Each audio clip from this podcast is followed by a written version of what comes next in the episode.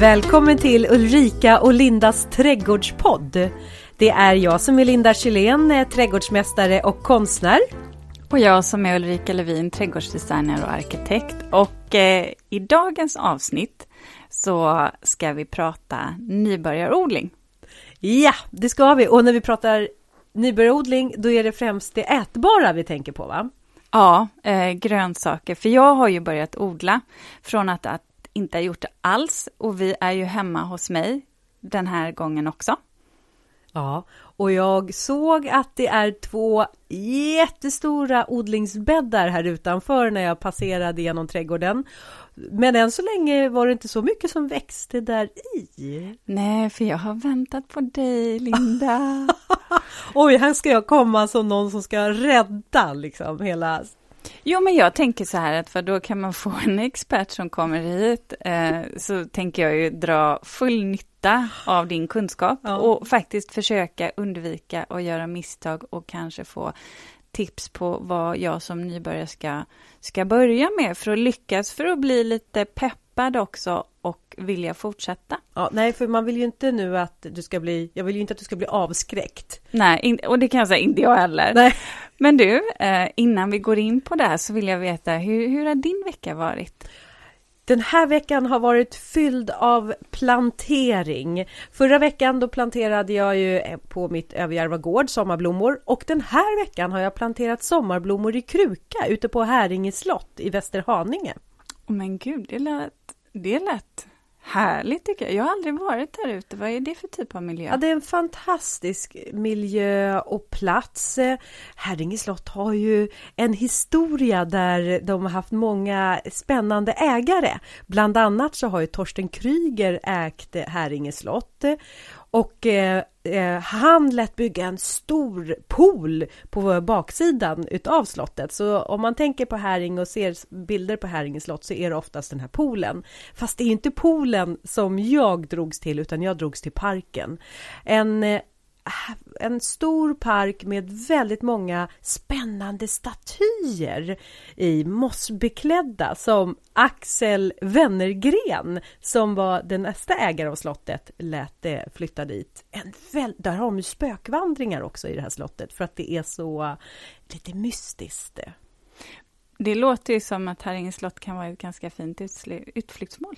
Eller? Om man, för vad låg det? Hemestra. Ja, ja. Vad låg I det? Västerhaninge. och jag ska säga, utanför när, Stockholm. Exakt. Och när man kliver ut på den här stora verandan som då har utsikt över den här poolen, då är det som att man är i Grekland. Det är, eh, ja, det är en härlig atmosfär. Och så ska jag säga, jag är ju hundägare.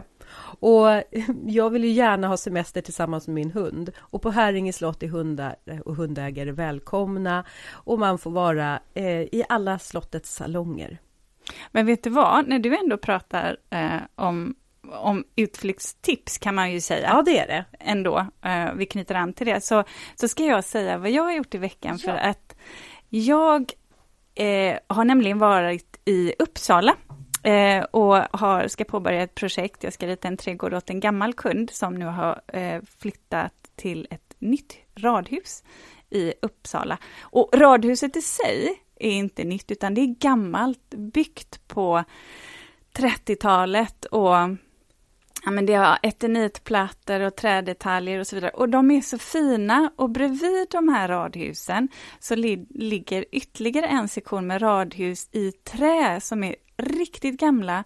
Och de har röd falufärg, de har vita knutbrädor, spröjsade fönster och det är så fina små trädgårdar. Oh, jag ser framför mig så här sekelskiftesträdgårdar ja. med äppelträd och syrenbärsåer. Och ganska små trädgårdar. Och jag tycker att om ni är i området runt Uppsala så åk till gamla Uppsala eh, och besök Swedenborgsgatan, strosa där. Och när ni har gått Swedenborgsgatan, börja på bör liksom i början av den här gatan, så finns det en liten parallellgata, nästan som ett gångstråk som heter Västra Karbingränd.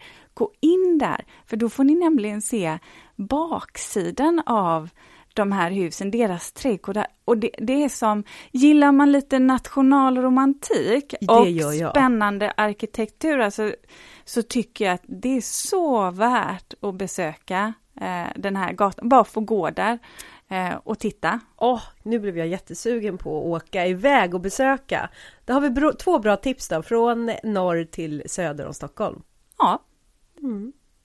Men du, eh, det här är ju också ett härligt ställe som vi sitter på nu, hemma hos dig. Ja, men det är det. Ja. Det är lummigt, grönt och just nu så tycker jag att, att allt blommar. Allt är som vackrast just nu. Och vi vill ju nu, eller du vill, få igång en köksträdgård här utanför. Mm. Och det stämmer. Och, och lite som jag alltid är, det är allt eller inget. Jag nöjer mig inte med en liten pallkrage, utan jag har ganska stora bäddar ändå. Vad kan det vara, 7 gånger 1,60 och sedan den andra är väl 5 gånger 1,60. Ja, upphöjda odlingsbäddar.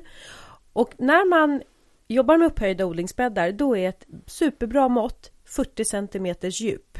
Så har man pallkragar, då är det dubbla pallkragar. Och det är därför att i 40 cm djup, där kan man i princip odla det mesta.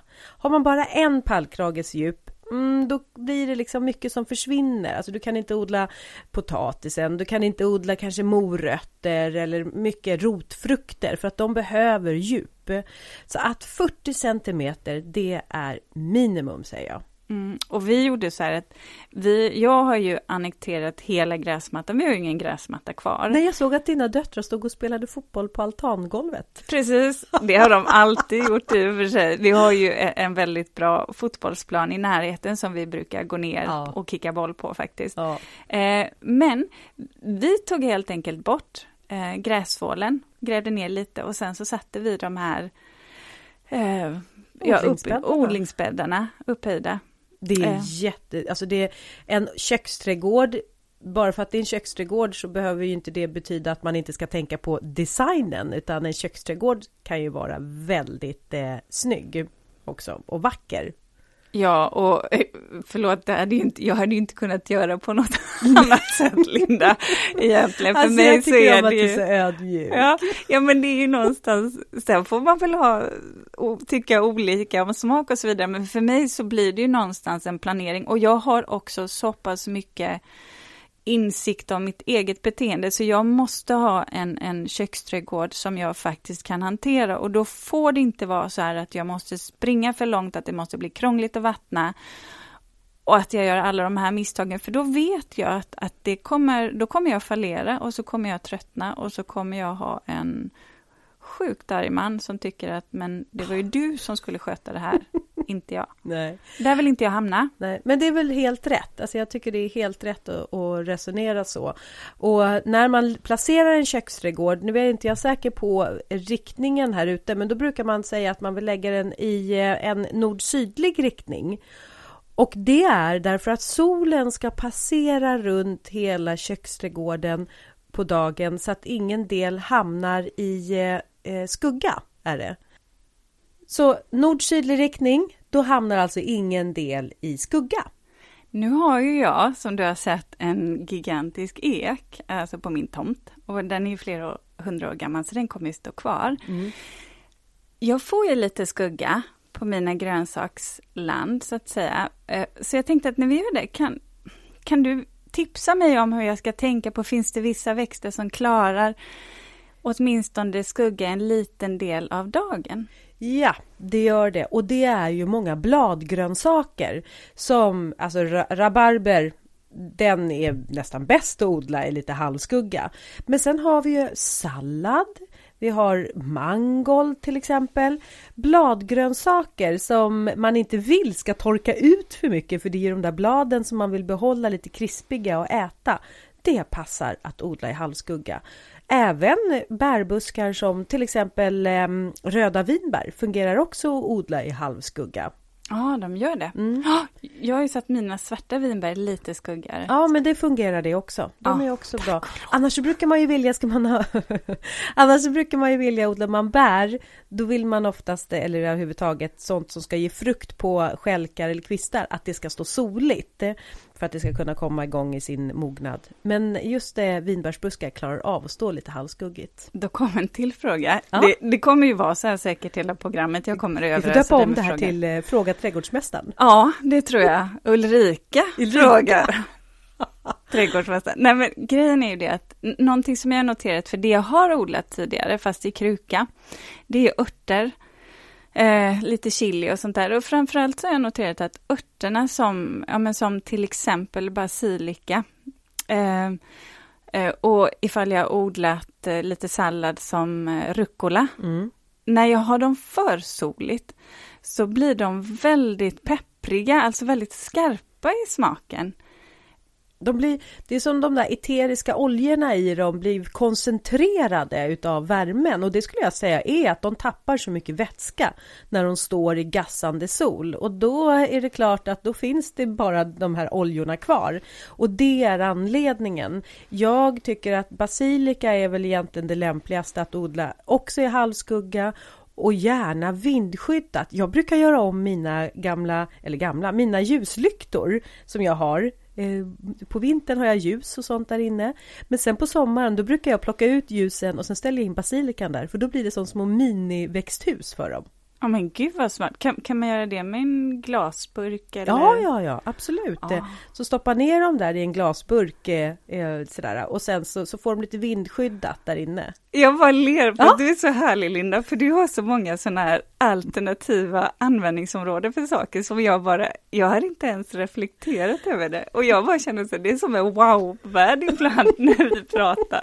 Ja, men du reagerade på att jag hade med mig en, en, en hårsnodd här. Eh, men det är ju en nylonstrumpa som jag har klippt i, i tu sådär och då blir det ju per automatiskt en snodd utav det och det använder jag till att binda upp växterna med också i trädgården, nylonstrumpor och likadant som här sitter de runt mina fröpåsar. Och det där tyckte jag var så smart, för dels så är det ju mjukt och det vill man ju oftast använda när man använder växter. Men sen så tyckte jag att det var lite roligt också, för det här är ju en brun eller sol Tärnfärgad, Tärn. ja. Ja, strumpa och min dotter, Ja. en av mina döttrar har ju rött hår, precis som du Linda. Och det där är ju en jättebra eh, färg, Ja. noterade jag. ja. Och fästa i håret när man vill ha en snodd som Mm. inte syns. Nej, och som inte heller skaver sådär. Så att ett litet lifehacks där. Ja. Ja. Eh, nog om, nog om eh, nylonstrumpor. eh, men hur breda är dina odlingsbäddar? Jag kommer inte ihåg vad du sa. 160, 160? 150 är den väl innemåttet skulle jag vilja säga. Ja, Eller ungefär, ungefär, de är 150 Linda. Vi kan ju vara väldigt precisa när det Ja. gäller mig. det, det har vi ju förstått. Du går på eh, mått tumstock och jag på ögonmått. Eh, För annars så är ett mått som man brukar säga, det är att det ska vara ungefär 120 centimeters bredd på sina odlingsland. Och det är ju för att man ska kunna komma åt dem ifrån alla, alla, liksom alla håll. Annars så är det svårt att, att nå in över då, då eh, egentligen är det svårt att nå in över eh, 60 centimeter. Men ofta så kanske man kommer åt den här odlingsbädden från båda hållen. Det är lite tur att jag har orangutangarmar då. Ja. Jag kommer åt det i alla fall. Men du, jag, alltså så här, nu för er lyssnare så vill jag bara säga att jag har alltså en låda, verkligen med betoning på låda, som jag har ställt framför Linda eh, på dem för att visa vilka fröer jag har köpt. Precis, så Mm. vi har många. Men du hade också med dig Ja. egna, så jag tänkte nu har ju du fått botanisera lite bland Ja, eh, fröerna. Så frågan är... jag vad- ser en grön tråd bland dina fröer. Är det? Ja, jag undrar så här, den, du... den, den har gått mig förbi. ja, nej, det kan den inte ha gjort. säga. Men du, när, när du har valt här, vad har, du, vad har varit kriteriet? Är det smak eller utseende? Eh, smak? Smak. Du tycker om mycket kål? Ja. Ja. Kål och ärt, alltså baljväxter, ja. Kål och baljväxter har jag också sett här. Mycket sockerärtor, mycket bönor. Örter, koriander, Ja, det. basilika. Ja. Ser jag. Kanelbasilika har du valt Ja. här. Ja. Eh, jättemånga spännande sorter. Hur ska du få plats med allt det här? Ehm, ja, ja. Åh, vilken Åh. bra fråga. Varför ställer du sådana frågor till Nej, men mig? det här är liksom en, en, en klar sån här nybörjargrej. Det, man bara, man förköper sig. Man bara, det här ska jag ha. Mm, den där lilla också, den. Och så får man hem en och, och låda så här med fröer som du har beställt. Och du har säkert kanske, har du säkert 50 olika sorter här va? Det kan nog vara något sånt. Ja. ja. Men vi säger det, mm. 50-ish. Mm. Mm. Ja, och visst, då kan du ju välja att du bara sår kanske fem fröer av varje så att du får plats där ute.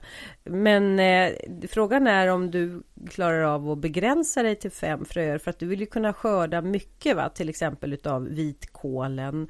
Eh, så att ehm, det, här är, ja, det här är jätteknepigt men det är faktiskt så här begränsa er efter era smaker. Och sen så tycker jag, har man en liten odlingsyta Satsa på grönsaker som du kan skörda om och om igen under en hel säsong. Tomater är någonting sånt du kan skörda om och om igen. Zucchini är samma sak. Eller plocksallad. Skörda om och om igen eftersom den upptar den här platsen. Det jag har tittat på, eller i alla fall när man tittar på bilderna, och nu, nu, nu går vi också tillbaka igen till vad jag tycker om rent estetiskt. Jag tycker att det är väldigt fint när man ser köksträdgårdar där man jobbar med så att säga kompaktodling, mm. kanske man kallar det. Ah. Eh, eller djupodling för den delen, där man odlar ganska mycket på liten yta och då förstår jag att man naturligtvis måste tillföra ganska mycket näring också för att det här kommer ju då, eh, växtligheten kommer ju ta näringen. Det, det byter plats så att säga från jorden in i växten. Mm. Jo, det gör det och sen är det så här att ju mer du ska skörda, desto mer inom citationstecken näring behöver du tillföra. Därför att näringen är ju såklart maten. Men jag har varit och klämt och känt på din jord. Du verkar ha en riktigt bra jord där ute. Den där har du valt med noggrannhet. Ja, men det har jag. Och ekojord, ekokogödsel och sen har jag faktiskt lagt i biokol. Mm. Och biokol är ju så bra eftersom det är ju någonting som har bundit eh, näringen i sig så att det, den släpper ifrån sig näringen långsamt, långsamt. Eh, så det är jättebra med biokol i, i, eh, i jorden. Och sen såg jag att det var mycket också mull i jorden och det är ju någonting som också är fuktighetshållande. Ja, och det har vi för att under där så vet jag att längst i botten där är det ju eh, lerjord, alltså den befintliga jorden. Mm. Och väldigt mycket mask. Ja, bra. Och du har inte lagt någon markduk emellan, vilket gör att maskarna kommer kunna vandra upp i jorden. Och då får ju du naturens eh, hjälpredor, trädgårdsmästarens hjälpredor, nämligen de som luckrar jorden. För jorden behöver ju vara lite luftig, är det. Så att det, du, du har alla, alla liksom goda förutsättningar. Och något annat som jag har sett där ute också, det är att du har lagt ut ett sånt här bevattningssystem. En droppslang. Ja, Eh, eller ja, det gjorde vi, för att det där, det där är en aspekt som gör att om jag alltid behöver gå ut och vattna, så kommer jag glömma bort det.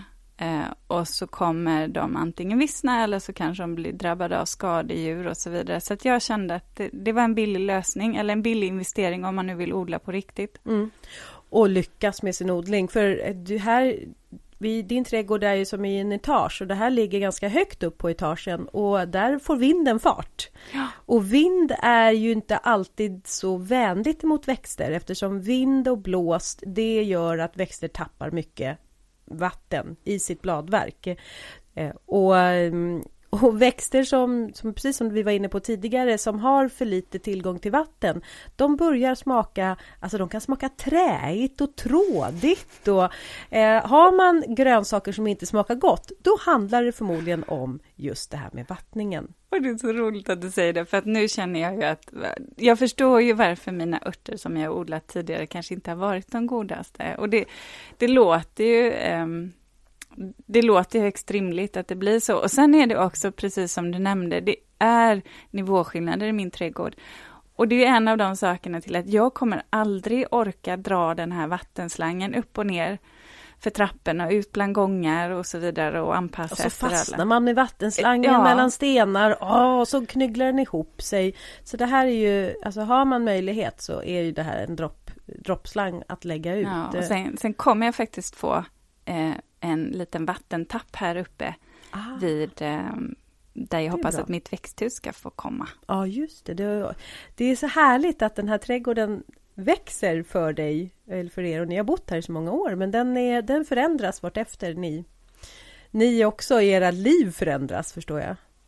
Ja, och det är ju ändå ganska skönt att se, för vi har ju verkligen kunnat nyttja den här trädgården på ett bra sätt eh, genom eh, ge under livets gång så att säga, utifrån också barnen och barnens ålder och så vidare. Och nu är det en annan nu har den genomgått en liten metamorfos mm. igen.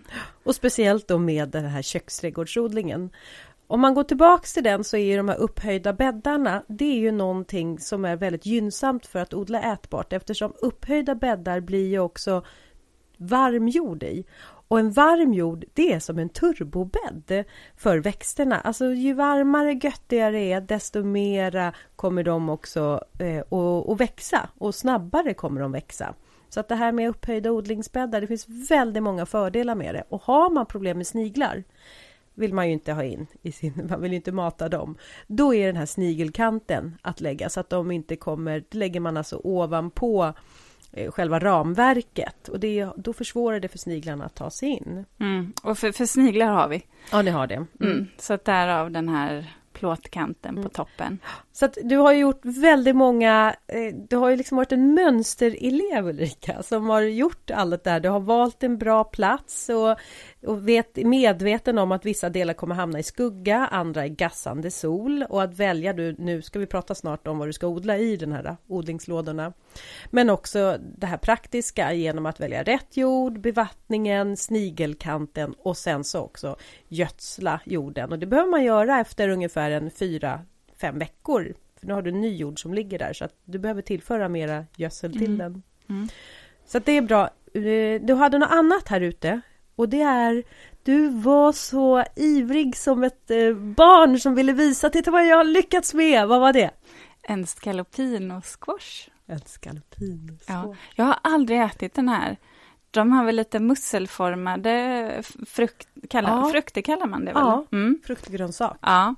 Eh, så det tycker jag ska bli spännande, för jag satte, jag har ju sagt att jag satte några skorsplantor innan, de hade kommit upp, men den här var så långsam och så sen, så jag tänkte, ja, ja, den, jag satte bara ett enda frö också av den här. Jag trodde inte att den skulle ta sig, men nu såg jag hjärtbladen. Ja. Mm. Mm. Och hjärtbladen, det är väl liksom en fröjd när de kommer upp. Man bara, åh, det är liv här. För det är de första bladen som bildas. Eh, och jag brukar, när jag förodlar hemma i mitt växthus, då väntar jag in att eh, när hjärtbladen har bildats, efter det så kommer ju karaktärsbladen. Och det är först när karaktärsbladen visar sig som jag börjar lite försiktigt att tillföra näring till mina förodlingar. För att då först har de börjat utveckla ett rotsystem som är lite tåligare för just näring och de behöver näringen annars så blir de ju bara glåmiga och bleka. Så att, eh, men vänta med näring tills dess att karaktärsbladen har bildats. Okej, okay. mm, mm. det ska jag... Så att, Men vad jag ville komma fram till, vad du också hade extrautrustat din, eh, din eh, pallkragodling med, det var ju den här fiberduken. Ja, ja mm. just det. Mm. För fiberduken är jag skulle säga att det är ett sådant användbart hjälpmedel. Det förhindrar just eh, vinden att nå ner till odlingen, vilket gör då att du förhindrar vätske att tappa för mycket vatten. Så vindskydd är det, men det är också solskydd. För allt för skarp sol, speciellt om man har förodlat och kanske ställer ut sina tomater och planterar ut dem och så har man ingen fiberduk över. Då är det garanterat att efter en och en halv vecka, då kommer bladet ha fått solskador men även vindskador. Så fiberduken är så viktig. Och det här sa min mamma också som, som eh, kom förbi här och som, som jag var väldigt nöjd över att få visa ja. att några saker faktiskt hade kommit upp. För jag har ju redan sått eh, Ja, men vad var det? Rödbetor och morötter och sen så var det någon blandsallad. Och, och jag förstod inte riktigt vilka som var vilka, tills min mamma sa att men det där är morötter. Och då sa hon så här, och där måste du lägga på en fiberduk för annars kommer morotsflugan. Och, och då kom vi till en sak som gör också att jag får det lite svårt med mm. odlingen.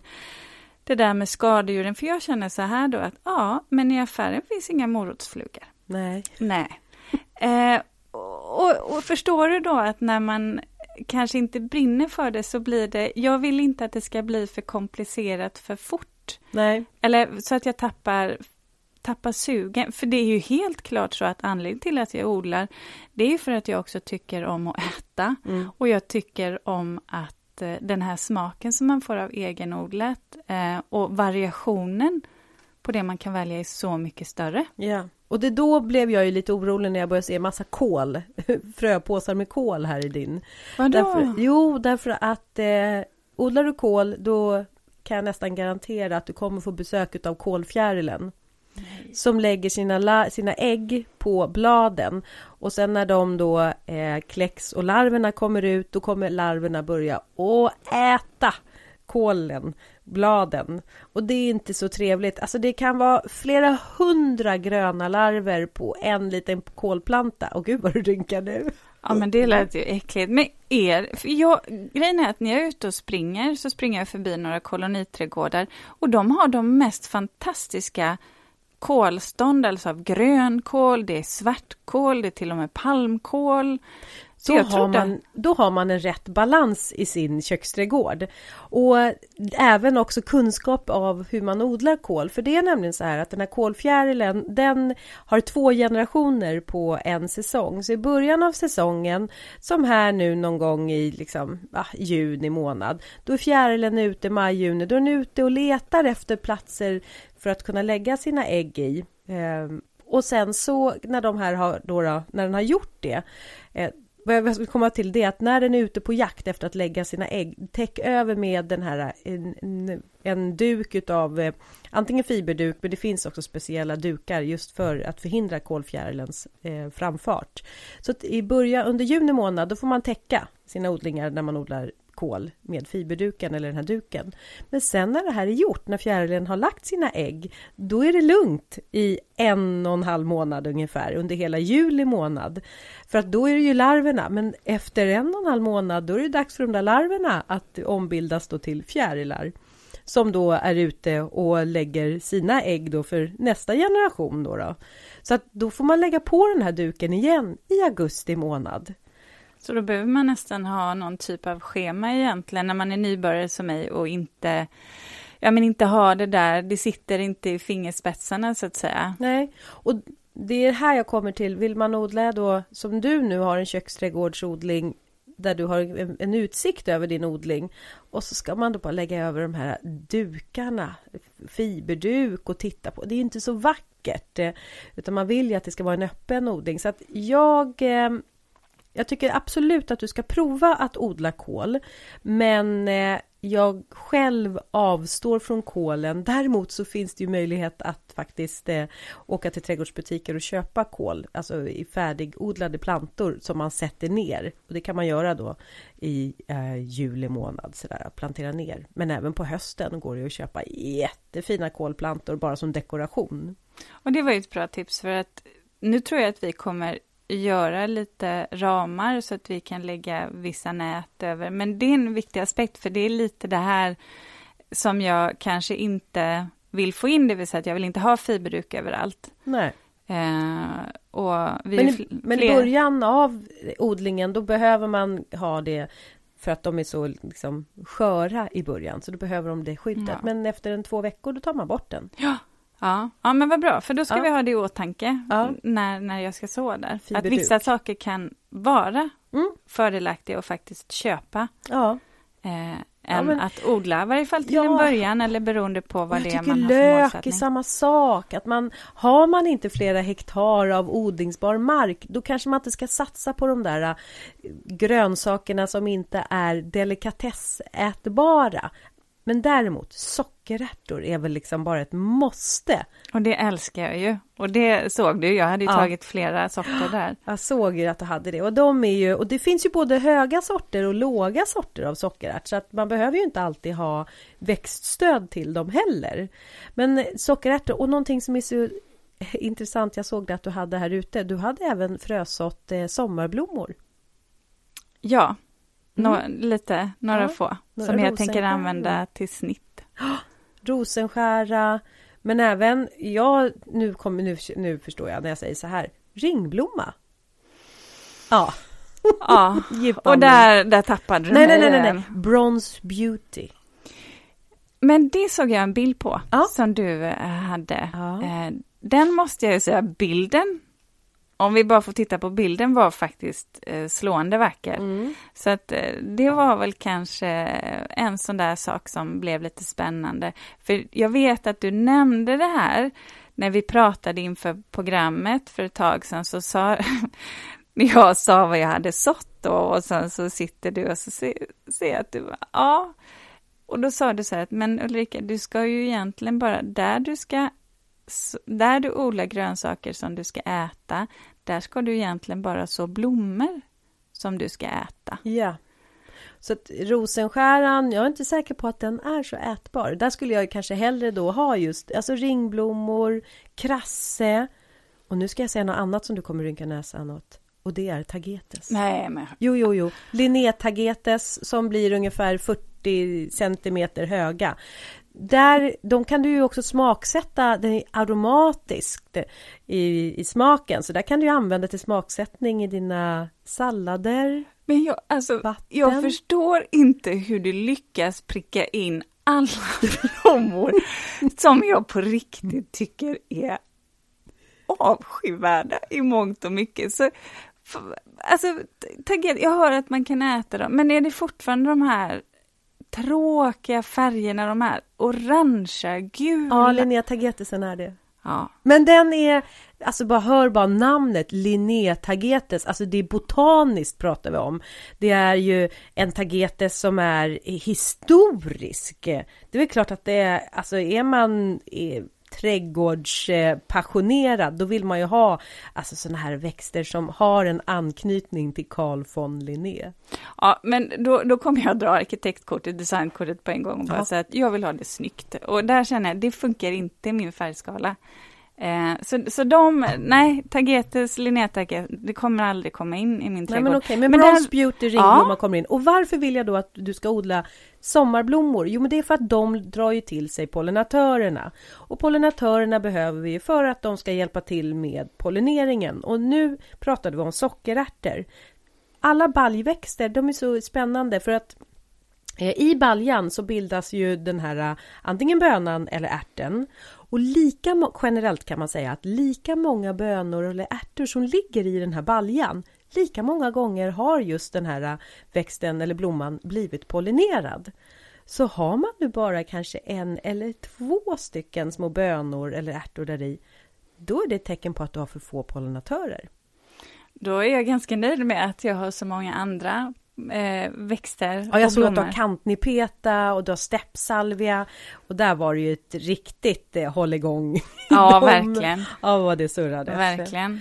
Ja, men det är viktigt ändå, vill jag ändå betona det, att en köksträdgård blir inte komplett om du inte har in vissa sommarblommor som lockar till sig pollinatörerna. Därför att de är oansenliga, de här sockerärtsblommorna eller tomatblommorna, de är oansenliga. Men sockerärtorna då, eh, jag har hört att man ska lägga dem i blöt, stämmer det? Du kan lägga dem i blöt eftersom de har ett ganska hårt skal. Så lägger man dem i blöt ett dygn innan, då brukar de liksom lättare kunna spränga det här skalet med den här lilla grodden. Så det är bra att göra det. Och det är också ett sätt att testa grobarheten på sina fröer. På baljväxter, alltså på um, bönor också. Kan man bondbönor ha jätte jättehårt skal så att lägger man det i vatten och då kanske man behöver ha i vatten i två dagar så kommer den kunna bryta sig ut och då vet man att det är de här fröerna jag ska satsa på för att alltså du vill ju inte satsa på fröer som inte har någon grobarhet.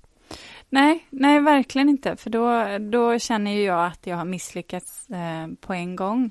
Men då kan man läsa också på de här fröpåsarna, då brukar det ofta stå att det är 90% grobarhet eller står att det är 50 grobarhet, ja men då ska man ju definitivt så på, alltså vill du ha en planta, då sår du två frön. Jag, bruk, ja. ja. jag brukar likna fröer lite som flygplansmotorer. Okej. Okay. Ja, jo men alltså om man nu befinner sig där 10 000 meter upp i luften och så slutar den ena motorn att fungera, då är man ju väldigt tacksam att man har en i reserv. Och det är ju på samma sätt som fröer, alltså om en inte gror, då är man ju väldigt tacksam över att man har en liten motor i reserv. Ett litet ärta. Bredsår du eller så du i rader? Eh, det varierar. De här väldigt, väldigt små fröerna som till exempel ehm, eh, eh, sallad, plocksallad, det bredsår jag. Därför att de, är ju, de, blir inte, de tar inte upp den här volymen som till exempel eh, en huvudsallad gör. Och jag tycker att eh, ska man odla i en pallkrage då ska man satsa på plocksallad. Och för att det är sånt du kan börja och liksom skörda redan när det är som baby leaves är det. Så bredsådd är jättebra eh, på det viset. Sen kan det ju vara då att man behöver gallra om man till exempel bredsår eh, rädisor, då kan man behöva gallra, eller morötter. Det märkte jag, för att rädisor är någonting som jag har sått och testat. Jag har faktiskt redan skördat. Ja, och, och, du har det? Ja, jag gjorde picklade rädisor, det var ju supergott. Ah. Eh, men när jag gallrade så käkade, vi använde faktiskt blasten i sallad. Ja. Och det tyckte jag var, det var en väldigt god smak Ja. på den. Sen insåg jag också att man inte kan göra det per automatik på alla växter utan att jag behöver läsa på Nej. Vad man kan äta och inte äta Mm. och i form av blast. För alla delar är ju kanske inte Nej, möjliga eh, att käka. nej, och det stämmer. Så att det, det tycker jag definitivt att man ska läsa på om. Eh, men nu pratar vi mycket, även nu inne en bit in i juni. Och nu ska du hinna få igång din köksträdgård. Och det betyder att eh, det finns ju vissa grönsaker som du bara helt kommer få skippa. Okej, ska, vi ta dem jag, ska vi ta dem som jag kan så då? Ja, så vi, vi pratar om dem du, som du nu kommer kunna så. Och det är ju framför allt det är rödbetor och det är rädisa och det är sallad och det är sockerärtor. Och sen så mangold kommer hinna komma upp också. Men eh, och det här är ju så bra med eh, till exempel eh, eh, om vi pratar om eh, räddisorna där, det är ju att det här kallar man också för mellangrödor. Så att eh, om du nu har, nu låt säga att du har en odling med zucchini till exempel eller ehm, du har frösått det eller som du hade där ute, ja du hade din zucchini, Mm. bara, ja, squash och eh, men i väntan på att den ska komma upp, för den kommer ju ta ganska mycket plats. Den kan nästan ta en, ja, inte riktigt, men nästan en kvadratmeter i volym kan den Ja, ta. det kan jag ju säga. Ja. Den, det, det åt upp mycket av eh, min odlingsyta Mm. när jag satte ner dem där. Mm. Eller som till exempel en kronärtskocka också, tar upp nästan en kvadratmeter. Men i väntan på att de ska växa till sig, då har man ju en, en jord va, som man kan använda. Och där tycker jag att man ska så just den här mellangrödan, räddisorna eller de här eh, morötterna eller salladen. Det var ju ett jättebra tips. Um en sak som, som jag har funderat över, och det är väl lite för att jag tittat på det här med kompaktodling, för att jag tycker ändå att avkastningen är intressant. Vad säger du om Behöver man följa de här planteringsavstånden som är på fröpåsarna eller kan man sätta tätare eller är det egentligen, diskuterar vi två olika saker, alltså kompaktodling kontra att man följer Mm. Jag eh, skulle nog säga att man kan nalla lite på de här eh, CC-måtten eh, och plantera något tätare, det kan man. Men det är klart att om du nu ska odla en rödbeta och du vill, då måste man liksom göra plats för att visualisera sig hur stor blir den här räddisan då inför skörd och den storleken kommer du vilja ha åt räddisan när du sår fröet och då måste du liksom, då får du markera ut då med fingret i jorden och bara okej, det är det utrymmet så att tätare än så går ju inte. Men då är mellangrödor ett alternativ där, det Mm. du säger. Ja, Mm. så att det är så jag skulle kunna jobba istället. Ja. Ska du odla, för jag vet att eh, du eh, tänker mycket på också det här med hälsa är viktigt. Och eh, sallad är ju gott att äta, men det är kanske inte så mycket näring i sallad.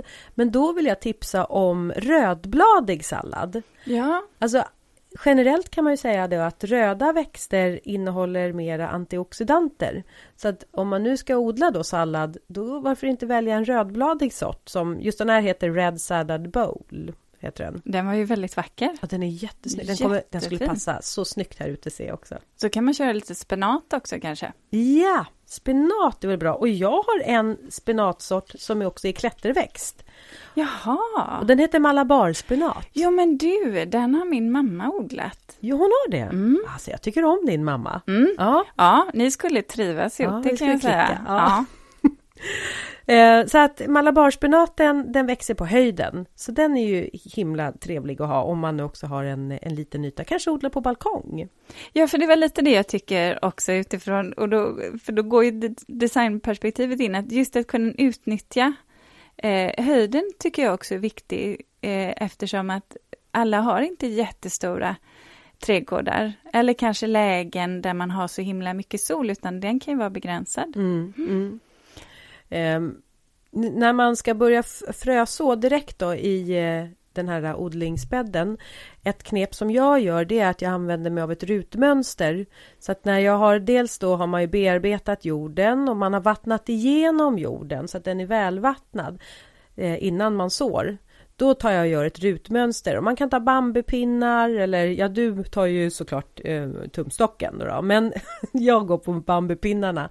Och då får jag ett rutnät och då brukar jag där den här eh, linjerna möts där det blir som en eh, T-korsning.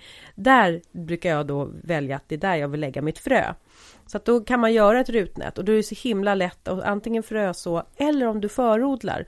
Och ska man förodla, det är ju ett sätt att vinna tid är det. Om, jag, som, om man nu vill odla då zucchini men man vill ha en större planta när man sätter ut den så är ju det här med förodling att göra det, kanske börja i slutet på april eh, att börja förodla. Zucchini behöver man odla betydligt tidigare men och då vill jag tipsa om bra förodlingsprodukter och det är, jag måste böja mig ner här, ska visa dig. Mm. Böja mig ner här och så ska jag ta fram någonting här och det har jag här. Eh, det här är såna här odlings, eh, odlingspluggar. Titta på den. Jaha, okej. Okay. Mm. Det ser nästan ut som en, vad ska man säga, en liten större vinkork. Ja, det stämmer. Som en ja. vinkorka. Ja. ja. Och de här pluggarna, de eh, är, finns också så att det, de är anpassade då till ett litet brätte i plast. Och då sätter man ner pluggen där i och sen så ser man att det är ett litet hål i den här pluggen och där ska fröet i.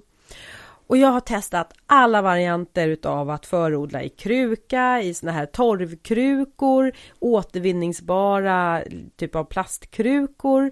Eh, men det här med de här pluggarna, de är oslagbara. Därför att när de väl då har börjat att växa upp de här små grönsakerna i den här pluggen, då är det så lätt att bara liksom pilla underifrån, trycka till och så plockar man upp den här pluggen och då så har man ett väl utvecklat rotsystem i den här pluggen och då behöver man inte hålla på och fingra på rotsystemet för det är så skört.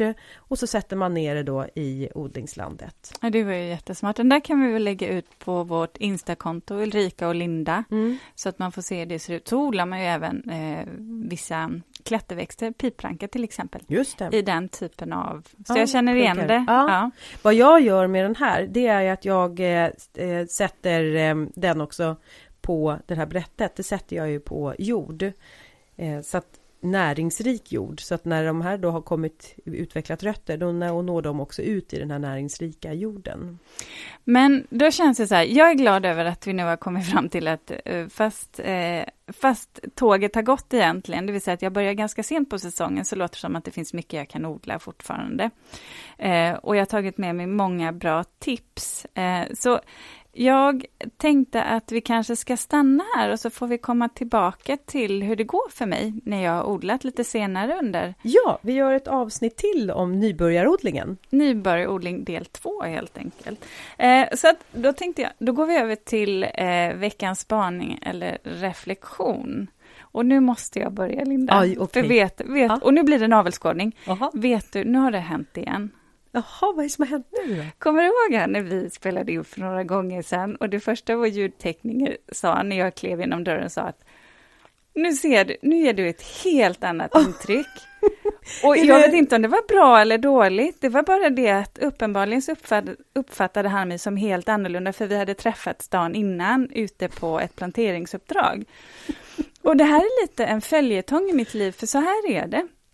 Har jag kommit på att jag har ett utseende som man antagligen, som är väldigt förändringsbart. Aha. Så att man minns inte mig. Jag är en sån där, jag är lite som the grey man, så att hade jag inte varit designer så hade jag kunnat vara underrättelseagent, spion.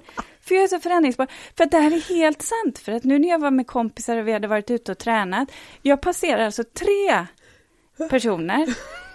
Ingen av dem hälsar förrän precis att jag passerar, ah, ah, är det du? Hej, hej! jag har bara konstaterat att det är bara så att folk känner helt enkelt inte igen mig. jag vet inte varför, men uppenbarligen. Jag hade kunnat haft en annan karriär kan vi säga. Men dina trädgårdar som du designar, de känner man igen. Ja, det tror jag. Det är väl Ja. där jag får sätta mitt avtryck någonstans i den här världen. personligheten. Ja, eller hur? Så du då? Ja, nej men jag har en spaning därför att ehm, det här med blommor, hur det kan väcka känslor, både bra känslor men mindre bra känslor hos människor. Och att man kan förmedla budskap med eh, blommor. Alltså man kan säga att man älskar någon med röda rosor, men också blommor, att det påverkar, jag menar har du en begravning så har man ofta blommorna såklart, eh, giftermål, där har man blommor, alltså säg det med en blomma. Men här kan det också vara lite så här, oh, det gäller liksom att eh, eh, välja rätt typ av blommor också för att vissa kan ju bli riktigt irriterade på men gud, har de inte valt att plantera pelargoner vid det här slottet utan har man istället valt någon eh, eh någon australiensisk eh, eller nyzeeländsk palm eller syddrasena istället. Och vad jag kommer till är att jag har ju som sagt eh, haft ett planteringsuppdrag med massa krukor ute på eh, Häringe slott. Och jag tyckte att det blev så himla snyggt. Alltså vi alla som var med här tyckte att det här blev så snyggt. Och då hade vi just det här med eh, den här röda sydrasenan och så hade jag faktiskt petunior, men lite rostfärgade petunior. Mhm.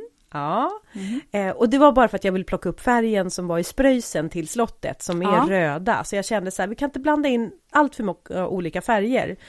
Eh, och sen så hade de även då blåa, knallblåa parasoll. Jag kanske, mm, så här, men, men det passar där. Och då plockade jag in en knallblå färg i det här. Och nu kommer du nästan svimma, men det var lobelia. Det är den enda knallblåa färgen som finns. Nej men lobeliet kan jag tycka är fint. Jag är väldigt svag för stjärnlobelia till exempel. Ja, just det. Mm, de tycker ja. jag är fina.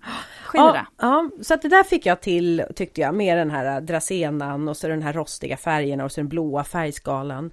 Eh, och sen så ska jag fota det här.